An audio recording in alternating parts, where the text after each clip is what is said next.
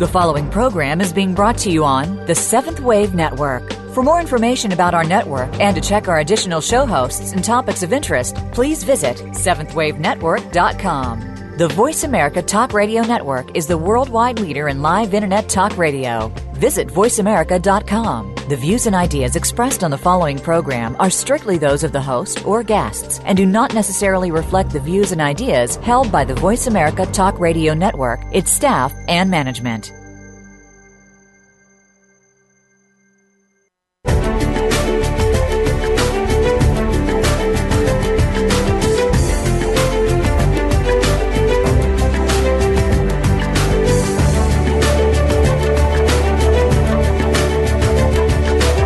Welcome. You've entered the realm of 1111 Talk Radio.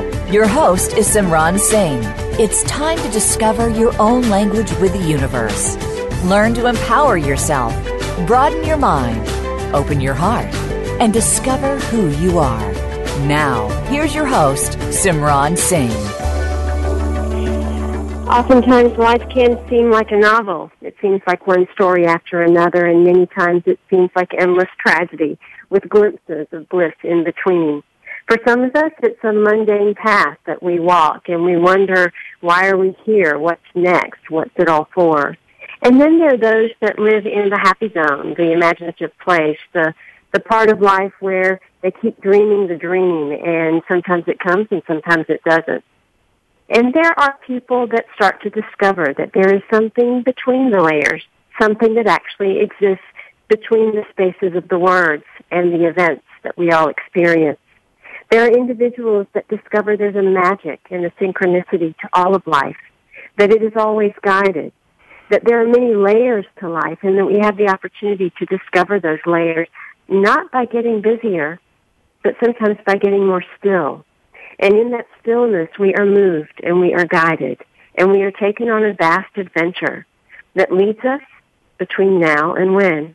My guest today is Dr. Richard House, and he has written a book called Between Now and When, How My Death Made My Life Worth Living.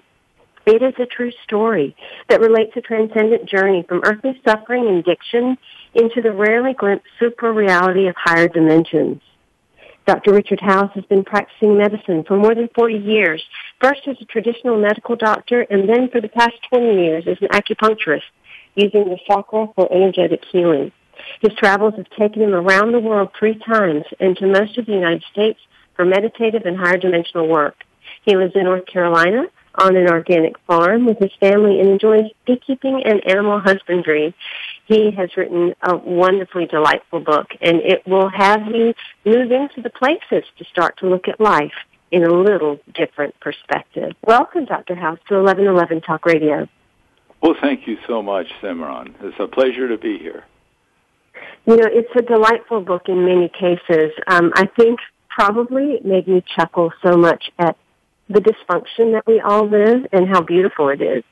We don't really think it's that beautiful when we're going through it, but when we look back, oftentimes we can chuckle and we can see the magic and we can see a path that was there all along. So I'd love for you to talk first about what had you write this book and, and what you believe the real message is through this book. Well, I'd be delighted. Uh, yes, uh, I think one of the things that I'd like to emphasize is that each one of us is on a transcend, transcendental journey, even though we may not recognize it at the time. it, it is true that some of us uh, are led by the hand on a journey that actually takes place uh, in this world, you know, and I certainly did go around the world several times.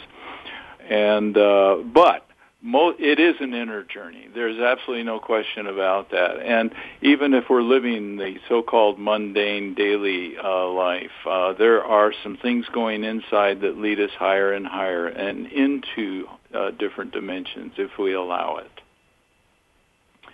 But I guess I should start at the beginning because I knew at a very early age that uh, life was going to be a bit different for me. Um, I was uh, seven years old and was standing underneath a, uh, a tree that uh, my grandfather had planted uh, years before, and I experienced uh, the incredible uh, vastness of uh, God Himself, or herself, if you prefer. But uh, as a child, this wondrous event of being one with everything, something that I think the Buddhists call satori, was uh, so unexpected uh, that it really was hard for me to put together that uh, I was also just a little kid. And so that was the beginning of a journey uh, that uh, led me in very wonderful places.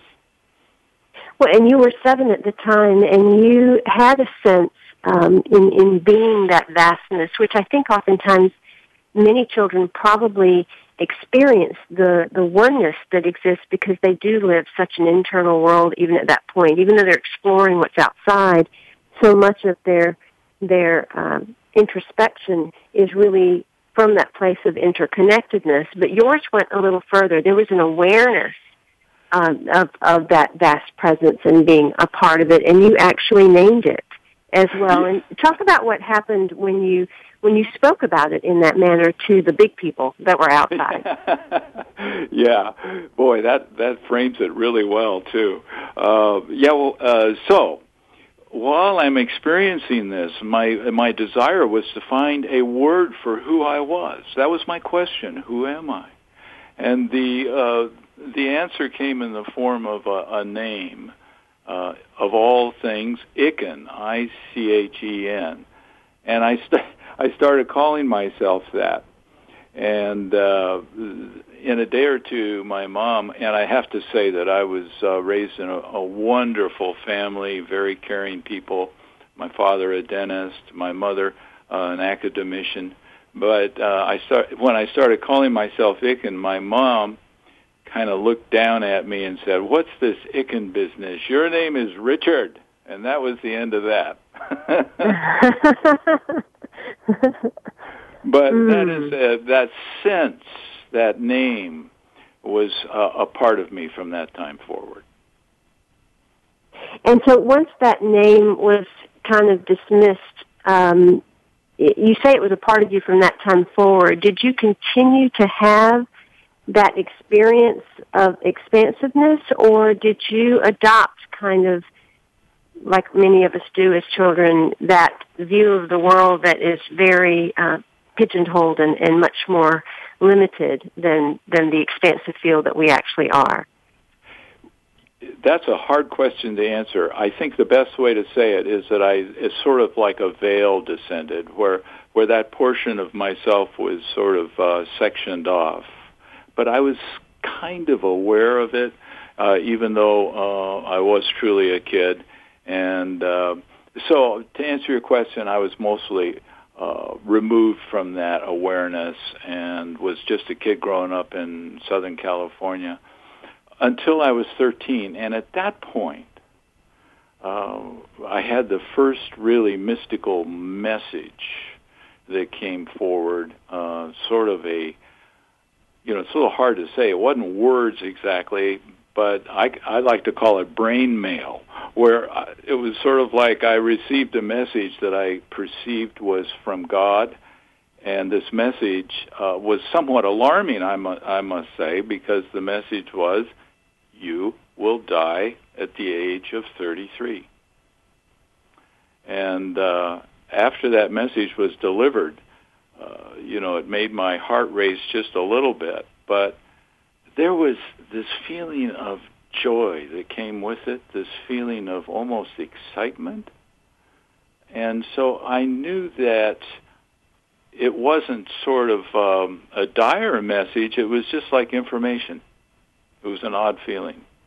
so I have two questions around that part of the book. Uh, when when a message like that comes, or when any message tends to come for many people and it comes in as a thought or brain mail, it's so easy to, number one, discount the message. Um, to number two, think that we are a little crazy because the thought came into our heads. Or, or, or number three, just let it float through as one of the 60,000 random thoughts that go through our brains in a, in a few minute period. So, so how, how did you, when you got the brain mail or when you got these different messages throughout the book, there were certain ones that you really latched onto that you knew were significant in a different way than other thoughts that went through your head. Can you talk a little bit about why you knew the specialness of that message or some of the other messages that you talk about in the book? Oh, yeah. Uh, I think probably the emotional state that comes along with it is, is very useful to gauge. In other words, uh, anyone out there, if, if, if a message comes in and it's accompanied by joy, bliss, excitement, I think that is a message that you should pay attention to. On the other hand, if there's fear or um, a sense that uh, that this message is leading you someplace dangerous or unwanted, then it should be discarded. So that's the number one thing. But the other thing that I noticed with this message and many of the other ones that I had is that it was not likely coming from my subconscious because who in the world would give me a, a you know, why would I come up with that? Die at 33, my goodness. Uh, but in terms of what I did with the message, you know, I pondered it for probably a half hour and uh, thought, well, isn't that interesting? And uh, then I picked up my skateboard and kept right on going. You know, you you just can't take stuff like that and uh, um, sort of wrap your life around it or your mind around it. So from that point, I was pretty much uh, uh, just played life at, on its own terms. Uh, but I was a good student, and uh, eventually was admitted to Butler University which, by the way, I just visited yesterday uh, in Indiana. It's very cold there, by the way. It was 19 degrees, but uh, mm. Butler's a good school, and uh, uh, I discovered two things there that really uh, charted the course of my later life. The first was was my first experience with romantic love. Oh, mm. wonderful, wonderful, wonderful. And the second was I uh, uh, was introduced to my great friend at the time, Jack Daniels. I learned how to drink. now, those two Jack things, has quite a few friends. yeah, you're right. Old Jack, man, he is something. But uh, those two things captured my interest more than English 101. and mm. so even though I had been a good student, I found that my grades did suffer. And what I'm leading up to is another message. Um, as time went on, after a couple of years at school, um, I had decided to be a dentist like my father. But I had a uh, grade point average of 2.3, which was just barely good enough to get into med- or uh, dental school, maybe. But I was in Holcomb Gardens, and all of a sudden one of these messages came. And the message was quite simply, you should be a physician and not a dentist. Now, once again, that couldn't have been coming from my subconscious because I never wanted to be a doctor. I was afraid of sick people. I didn't like the sight of blood. I was terrified of hospitals. So that one was not coming from me. And the other thing was that on the logical end of it, I didn't have the grades to even begin to think about going to medical school. And the message was uh, accompanied by, once again, this excitement. I jumped up and I said, okay, okay, I will. I'll do it. You know, that's the kind of thing it was. So for typical people, when when an idea comes along, whether it is something like going to medical school or even later in your story where it is, you know, moved to Hawaii or traveled to Australia or all the different things that occurred, doubt tends to be the piece that pulls people back or they become uh, they lack the confidence in themselves to even move in that direction or they talk themselves out of those things. What about those experiences, those particular moments of thought, let you really believe in that excitement that you were feeling that it was even a possibility or that something was there for you? You know, I think when when the divine starts uh, interacting with us, which it happens if we allow it, we have to trust at the beginning. But um, you know, I like some of the, the politicians that say, "Yeah, trust, but verify." And so, what happened was, uh, of course, I did my part. I uh, resigned from the fraternity and didn't see my girlfriend as much. I did continue my relationship with Jack Daniels, but uh, I started studying like crazy and got a 4.0 and so on and eventually was admitted to medical school with a GPA of 2.7, you know, which is fairly remarkable. But I presented myself well at the interview, and they could tell I really wanted to be a doctor. But when that succeeded, then I looked back at that message and said, you know, that was almost impossible. I'm starting to believe these messages. you see my well, point? Well, you know, at those at, at at the age that you were, you know, I don't know that that generally in those age ranges we're even aware enough to to connect that there are messages or to be in tune with ourselves enough to to see them and and to even consider um, the possibilities that are there because we are in the the 3D world. We're engaged in you know those those outer things that keep leading us in different directions, whether it be love or Jack Daniels or any other form of outer influence.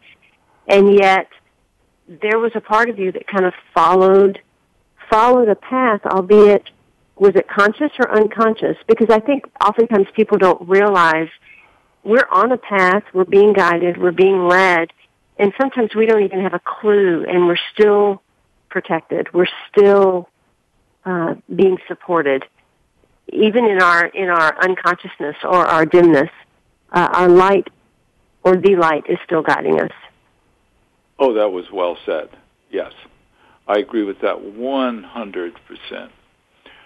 And what I'm going to do is show you some more of how that worked uh, by fast forwarding a, a whole bunch uh, and saying, as I describe in the book in some detail, of uh, I did become a successful surgeon and uh, put together the usual life uh, with um, a wife and a daughter, a lovely daughter, and of course I had a, a Porsche in the garage, the whole business.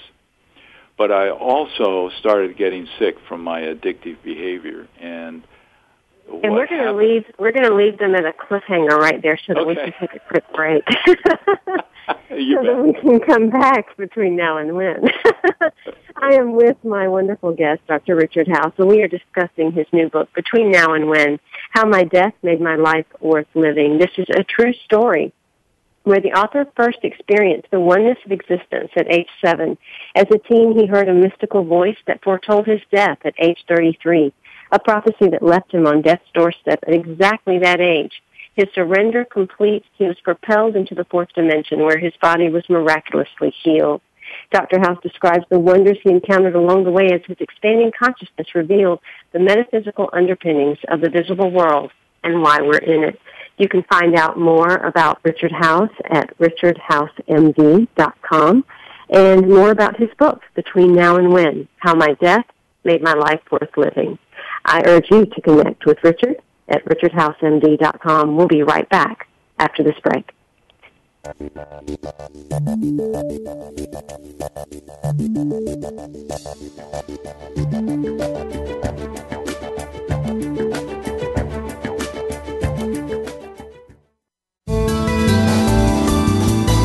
The Voice America Seventh Wave Channel.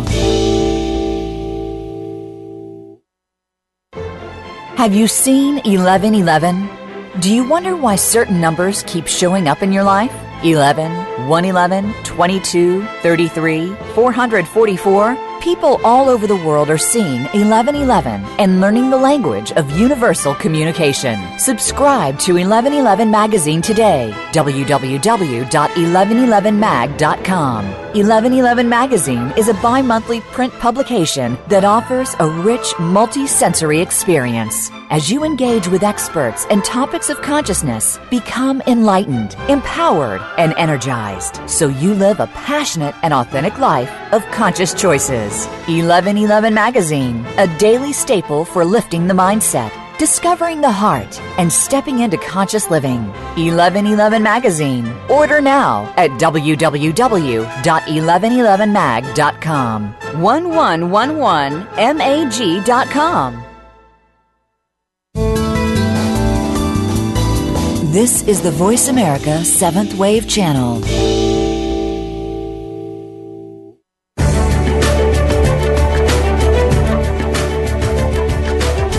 Are listening to 1111 Talk Radio. If you'd like to join today's discussion, please call in toll free at 1 866 472 5795. Again, 1 866 472 5795. You may also send an email to info at believesc.com. Now back to 1111 Talk Radio with Simran Singh.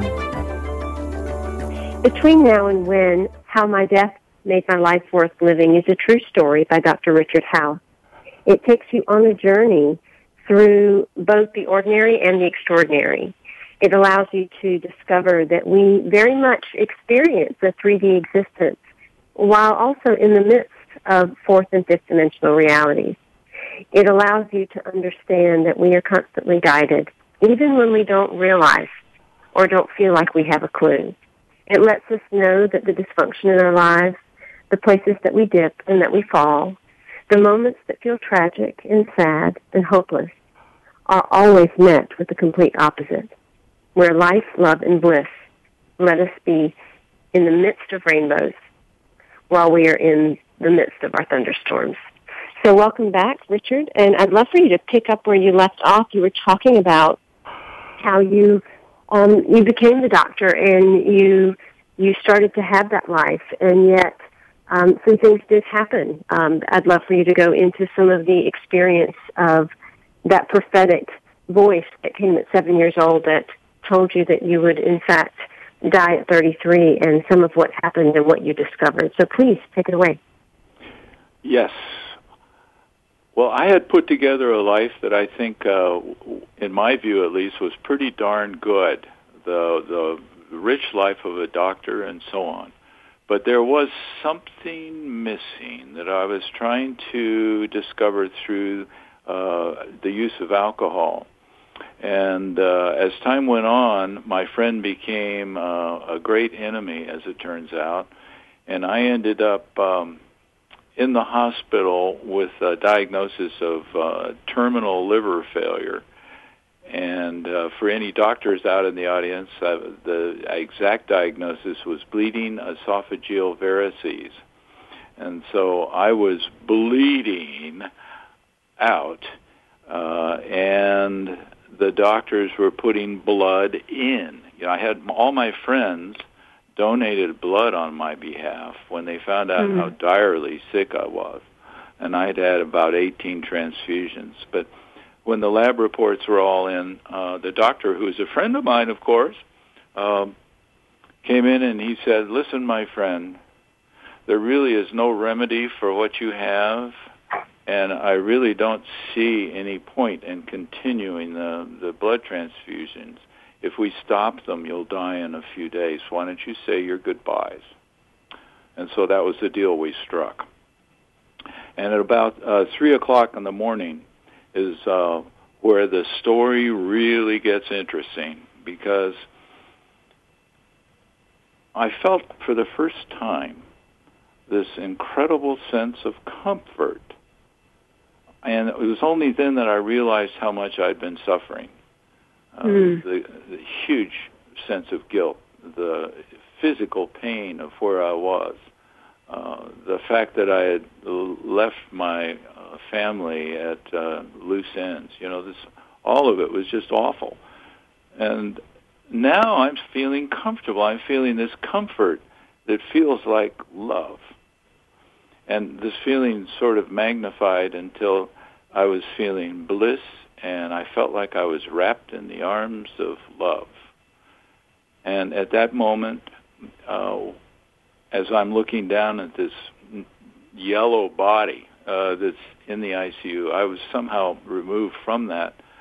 And it was later that I understood that I had been propelled into a different dimension.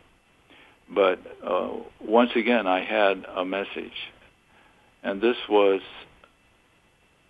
such a wonderful message. It was, you will heal and work for me. And I knew that it was from God. And if I had been able to, I would have saluted and said, yes, sir. mm. But uh, there was absolutely no hesitation, even though I was in this beautiful state. Uh, and I want to stop here and say that it is my very firm belief that every death is as beautiful and wonderful as the one I was experiencing. And I've heard other people that have had near-death experiences relate the same feeling. That dying is wonderful. And so I, I, in my practice, I oftentimes will tell patients when it's appropriate that uh, dying is perfectly safe. mm-hmm. But and, and do you any... think that the experience that occurred, you know, so often we get into this rut of trying to mantra our way out, you know, going to every workshop and doing every bit of healing and using our minds to dive into every possible crevice and corner to fix what is so wrong with our lives. And in that moment on the hospital bed, was it that you just went into complete surrender? Was it that there was no thought? Was it that the heart took over, or was it an act of grace, in your opinion? I would say it's a little bit of all of that. Uh, the I think the primary thing was I said, "Okay, I give up." You know, because it had been a fight. We all fight. Uh, and when I said, "I give up," I'm ready to go.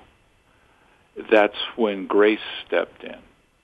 And I was elevated beyond. You know, surrender is so important.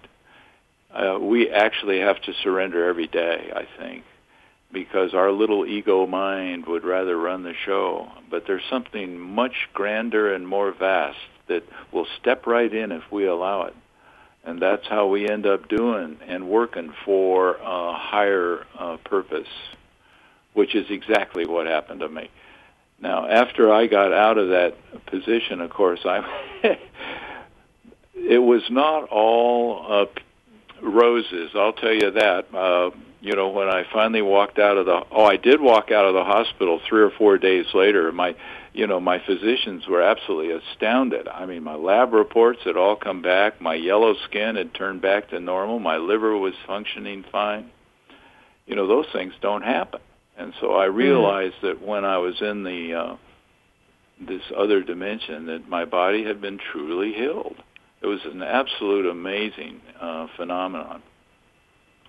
But I was faced with lots of trouble. You know, uh, my wife was uh, in had fallen in love with someone else, and so my marriage was falling apart. You know, I had financial problems. It was a it was a mess. But there was this other thing this exciting feeling that I was not only being guided, but that I was a part of the um, the whole universe in some way, and that that that feeling that I had had at age seven was part of me once again. And uh, what happened then is, in the middle of the night one night, I'm sitting in my empty house that's for sale and uh, but there was one couch in there, and I'm sitting on the couch and I'm looking at the tile floors and or the the tiles on the floor, and all of a sudden those floor tiles became luminescent with this incredible beauty that jumped out and I was just I stood up and I looked and I couldn't believe it. How could floor tiles be so beautiful? And of course, I still had that logical doctor mind, and I'm thinking, my God, are you nuts? This is incredible. and that was my introduction to what I later called uh, the beautiful land. Mm-hmm. And, and my friends, I was to discover that that beautiful land is everywhere. And if you'll uh, accept this, every when that it actually is a part of the uh, infrastructure of what we take to be ordinary life. Now, with that first experience, I wasn't, you know, I didn't have that awareness, but uh, as time went on, uh, I did all the things that one would expect. I gave away all my stuff. I quit my practice, uh, and I started spending more and more time in that other dimension. And here's something else I'd like listeners to know that when you are in that state, uh, or let me put it, make it more personal. Uh, when I was in that state, I noticed that those worries that I had had, you know, the financial problems, the the relationship difficulties, I could think of them, but there was no emotion connected with it. It, it didn't give, you know, there was no guilt, there was no worry, there was no fear, there was no suffering. And wh- instead, and isn't I, that the place that we're we we shall aspire to is to really come to a place where emotion can happen, but there's a neutrality of thought around it, uh, because it's the it's the combination of that heavy thinking or worry with the heavy emotionality that actually creates that field of, of, the 3D field that we see in front of us that that again affirms that very thing. And so by going into that place of neutrality, whether you did it consciously or unconsciously, is that what allowed you to stay connected to that fourth dimensional place where new creation or magic and mysticism and synchronicity could take place?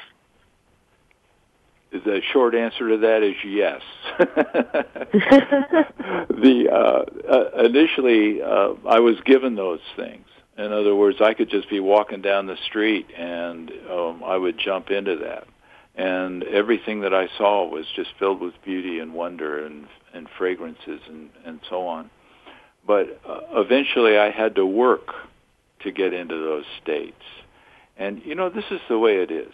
Um, our uh, guiding hand that is always ready to lead us uh, will will take us where we need to go, so that we do not do not have to design it. And so all I had to do once again is surrender. Now, what I did, you know, as as the book goes into, I ended up uh, in Hawaii meditating. I that was where the guiding hand led me, who I call my captain, was to meditation, and uh, so I started I started meditating. And uh, in Hawaii, I found this condo right on the beach. Um, it was sort of a a lifelong dream of mine to live at the beach, and boy, there's no better place than Hawaii for that.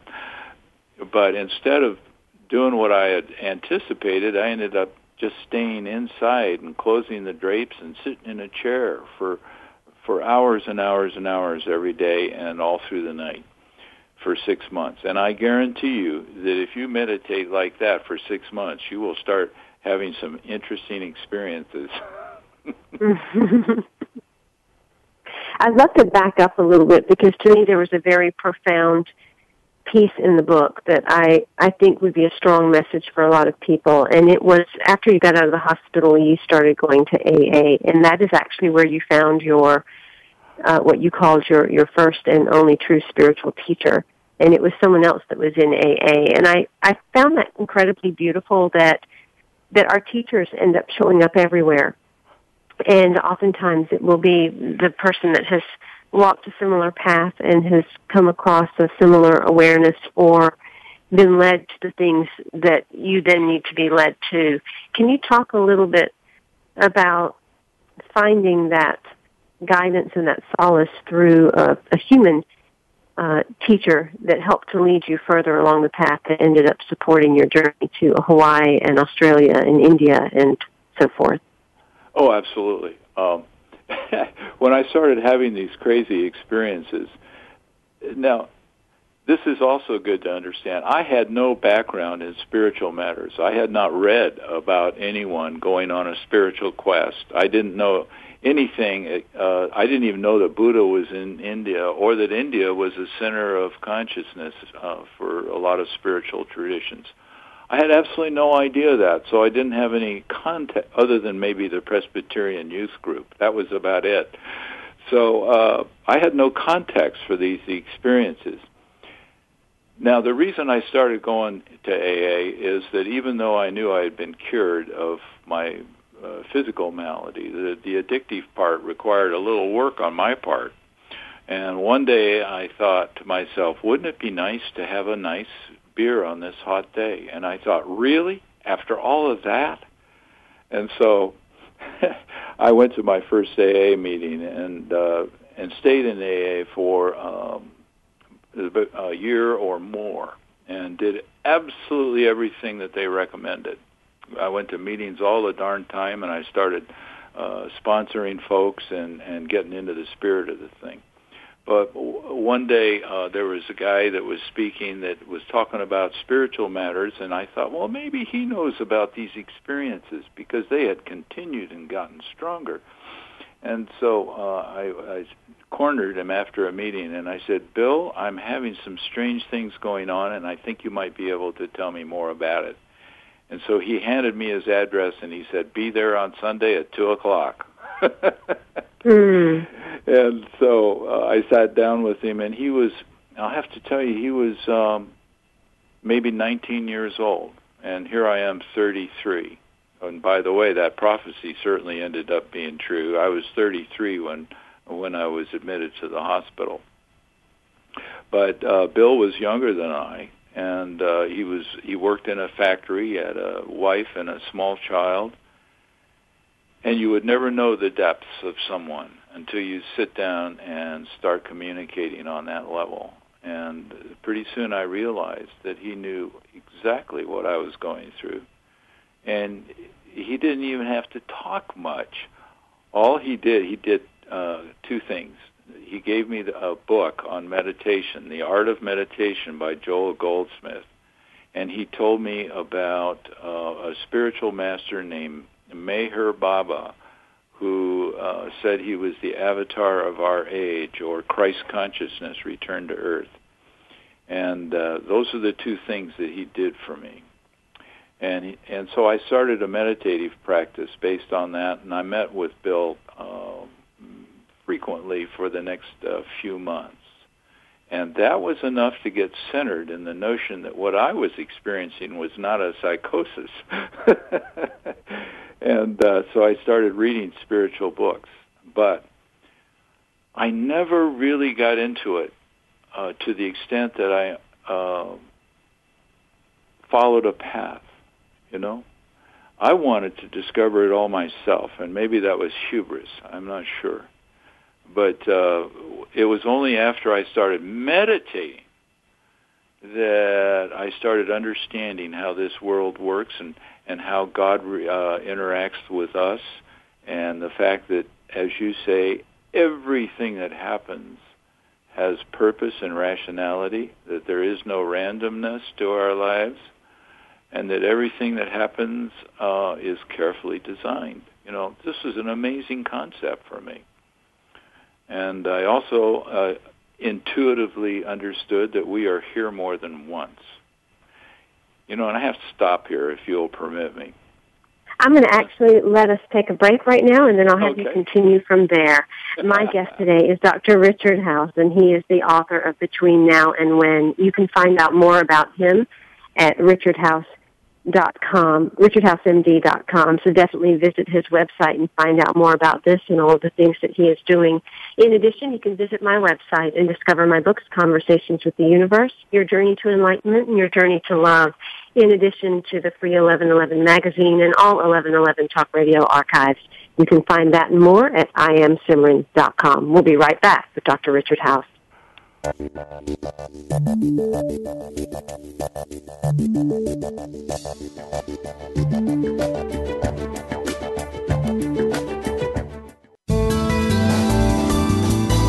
Seventh Wave Channel on the Voice America Network. Ask Theo Live is talk radio like you've never heard before. Following her near death experience, world renowned author and spiritual medium Sheila Gillette became the direct voice channel for Theo, a consortium of 12 archangels. Through this unique channel, Sheila and her co host Marcus Gillette present you with an opportunity to speak directly with Theo live on air on any topic you wish to discuss, including receiving authentic messages from deceased loved ones and angelic guides. Get the answer you need by tuning in to Ask Theo Live Talk Radio, Tuesday mornings at 8 a.m. Pacific Time, 11 a.m. Eastern Time on Seventh Wave Network. Have you seen 1111? Do you wonder why certain numbers keep showing up in your life? 11, 111, 22, 33, 444? People all over the world are seeing 1111 and learning the language of universal communication. Subscribe to 1111 Magazine today. www.1111mag.com. 1111 Magazine is a bi monthly print publication that offers a rich, multi sensory experience. As you engage with experts and topics of consciousness, become enlightened, empowered, and energized so you live a passionate and authentic life of conscious choices. 1111 Magazine, a daily staple for lifting the mindset, discovering the heart, and stepping into conscious living.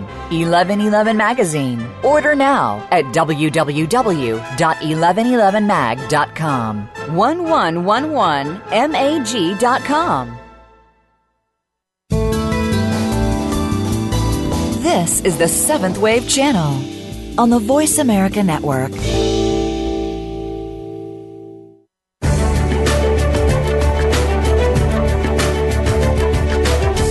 Listening to 1111 Talk Radio. If you'd like to join today's discussion, please call in toll free at 1 866 472 5795. Again, 1 866 472 5795. You may also send an email to info at believesc.com. Now back to 1111 Talk Radio with Simran Singh. After hitting life with some speed bumps and some slowdowns, some fast uh, driving, and some uh, interesting friends, uh, such as Jack Daniel, Dr. Richard House discovered a redemptive and transformative journey of discovery. He was led by hand and heart on a magical journey around the world, Hawaii, Fiji, Australia, India, London, and eventually New York City.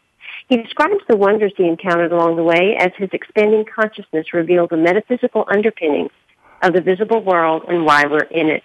You can find out more about this true story in his book, Between Now and When, How My Death Made My Life Worth Living. Find out more about Richard House at richardhousemd.com. So I'd love to go back to that topic of surrender. You know, it's it's often uh, when we think about surrender, we we think about kind of letting go of stuff and feeling resigned to life and and and having to to give up things. And yet, there's this other part of surrender, which is almost surrendering into ourselves and another aspect of what life can be and a newness. Talk a little bit about surrender in the context of your experience and how you view it. Oh, great. Um, when I was uh, meditating in Hawaii, um, one day I woke up in the grips of one of the deepest depressions. In fact, the only depression that I'd ever had in my entire life. And when I woke up, I mean, it was I was depressed. Every everywhere I looked, I saw nothing but blackness and and negativity. And I thought, well, now here, wait a minute. I've been I've been meditating. I've left my entire life behind. I'm following the divine path, and I'm depressed. You know, wh- why is this? Have I done something wrong? And um, it really was a, a, a rude awakening. And as the days went on, and I'm crying literally. I have trouble even going to the grocery store without tears. And and then all of a sudden it cleared. And when that depression cleared i was back on the mountain. It was this euphoric mountain of brilliance and light. And i thought well i'm never going there again. But my friend uh, of course i did go back and i was again depressed and it was absolutely awful and this uh, cycle of uh, euphoria and depression went on for um, a good week or so maybe longer. It seemed like forever. But one day uh, at about midnight, I, I got up and I and I'm terribly upset, and I walked outside, and it was pouring down rain. And you know, I just all of a sudden got it, and I went down on my knees and I said, "All right, God, give me more. I can take it." Mm. And at that moment, you know, when when, when we think about that surrender and, and what you've spoken about, and and particularly the statement you made about, you know, you didn't follow any path and it was all about experience. I believe we're in a time now where that really is the only path. There is no guru to follow. There is no special technique to utilize. It really is the immersion in one's own experience and the devotion and commitment to oneself. And that de- depression that you speak of and that, that um, kind of high and low wave that you you took it it almost makes me think of you know the Hindus philosophy of sanskaras and how we bring in generational things and how we've soaked up collective emotion and our own lives that are coming forward. What are your thoughts about reincarnation and how this played into some of your life experiences and the connection between the different dimensions? Oh, beautiful. Yes, I didn't know anything about sanskaras then. But uh, later on, I would understand that what I had been going through was a purification. You know that all the sanskaras that I had acquired in in the the recent past life uh, there uh, were being uh, sort of purged, uh, allowing me to enter this new dimension and this new path uh, that had been carefully crafted, even though I knew nothing about it. But as I was, eventually, I of course got out of that depressive state, and after I surrendered, there for the remainder of my time, right up to this very minute, I've never been in a state of depression, and I have this sort of equanimity that. Um, that I carry forward, and I don't expect it ever to change. But uh, and that's the way these things go. You know, sometimes we just have to say, "Give it to me even more." and, and then we uh, we reach the goal. But at any rate, uh, after that, I started walking around the island of Kauai, uh, one of the most beautiful places I've been. And as I'm walking, I'm starting to understand how things work. And one of the very first things was that we are in a system where we join God. And that that's the whole purpose of this existence on earth mm. that we in, in eventually become the very thing that we are seeking. And God, you know that that one kept me awake for a few nights because that. You can repeat that one one more time. Actually, go ahead and say that one more time. that that all the negative negative experiences, all the positive experiences, all our collective efforts eventually bring us to not only to God, but we become the very thing that we have been seeking.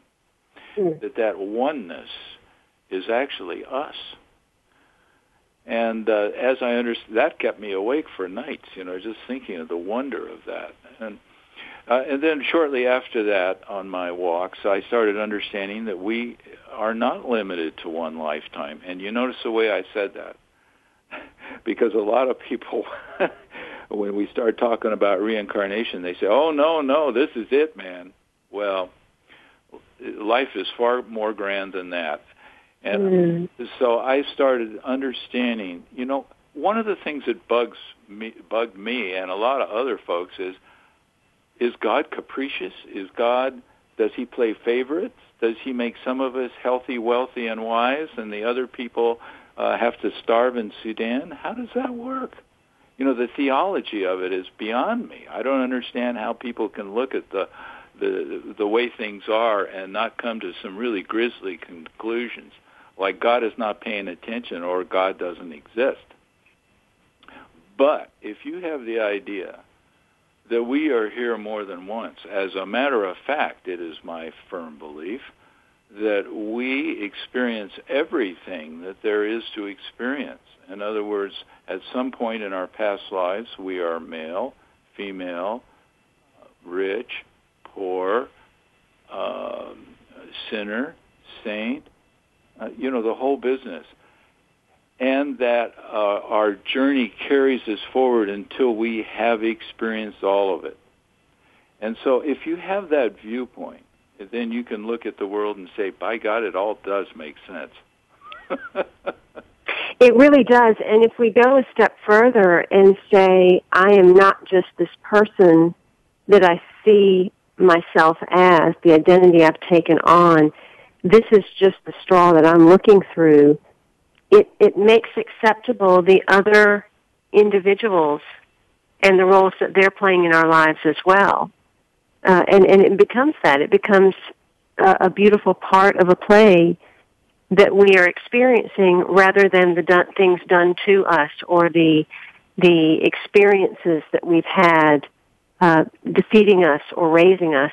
It, it becomes part of that experience of goodness and godness that we each are. And so you're saying that in that ability to embrace even the thought of reincarnation, we have the embrace of every possibility in every life and every experience, whether it be in this lifetime or had been experienced in another. Oh, precisely. I like to think of it as all of us are actors on the stage, and we're given scripts uh, that we must uh, adhere to. But there is a grand maestro, and by golly, it's a wonderful play if you start seeing it the way it really is. And there are more dimensions than just this one, and I want to emphasize that that as time goes on, I started to have glimpses of other dimensions. And what happens after we experience enough lifetimes, there's enough balance and this may be that magical lifetime for a lot of the listeners out there because w- when it's time, we are drawn to shows like you are doing right now and that you are facilitating uh, people to understand more so that they can progress and uh, hopefully have many of the same experiences that I did. Now, in in my case, I discovered this beautiful land, and I found out how things really work. Now, what happens after that? I mean, uh, do you just stand there with this awareness? no. no, it doesn't work that way. Uh, when we are giving given these pearls of wisdom, uh, they are they are given to us because we must use them, and the way that we use them is by helping other people. That's the way this game works. And so after all these magical experiences and finally, uh, the book goes into a lot of detail about this, but I ended up uh, having regaining that experience of oneness and so on. But I also had to return to normal life, you know? That's the way the game works. And so all the experiences I had over the past 30 years have led me to today, uh, where uh, earlier this morning, I was seeing patients in the office. Well, so how does that work? You know, well, I am a different physician than I was when I started, because now I'm using metaphysics and my understanding of how things are to help people in ways that are that have not been possible for me at least uh, before. And I work through the chakra system, and I wish we had time to talk about all that.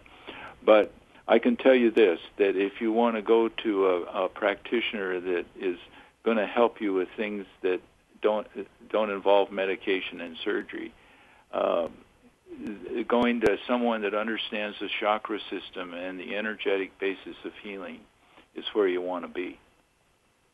And if, uh, the other thing I want to emphasize is that um, there is a very definite pathway for us to follow, like you say, that we craft ourselves, and that um, the things that we, uh, the negative aspects of our own personality, which are sometimes called the seven deadly sins, uh, hate, anger, jealousy, lust, pride, selfishness. Uh, I've probably forgotten one. I almost always do. But anyway, these are the pathway to the virtues. And if you think about those non-virtues, hate, anger, jealousy, lust, what is the opposite of them? The opposite of them is love in one way or another. And so we are we use the non virtues in order to uh, arrive at the place that I arrived at. And once we have that, then what we are living is a love a love based life, and so we need to give that to other people. Mm. That's my message. You know, I, it, it just makes it so true that if we look at the if we want to see the end of something, we really just need to look at the beginning because everything really does. Um, well, what they say is it comes full circle, but what I believe is it be, it becomes full spiral, and that we are constantly evolving as long as we're willing to involve ourselves and and allow ourselves to go to the inner universe to reach a greater expression of ourselves in this outer universe. And so I want to thank you for being on the show, for writing this book, for sharing yourself and opening the eyes and the mind to the possibility that we are more than what we think, that we live in dimensions beyond the one that we can see, feel, hear, touch, and taste, that there is a place between now and when, and that sometimes our death is what creates our aliveness. My guest today is Richard House, and his book is Between Now and When, How My Death Made My Life Worth Living. You can find out more about him at richardhousemd.com. I urge you to go take a look at what he's about and what he's doing and pick up this book. It is a delightful read and it will allow you to expand into more of the magic in your own life, knowing that you are fully guided. Join me next week, as always, in love, of love, with love, and as love. I am Simran. Be well. Thank you for stepping into the doorway of conscious choice with 1111 Talk Radio. Please join host Simran Singh again next Thursday at 4 p.m. Pacific Time, 7 p.m. Eastern Time for another enlightening edition here on the Seventh Wave Network. Remember, shift happens.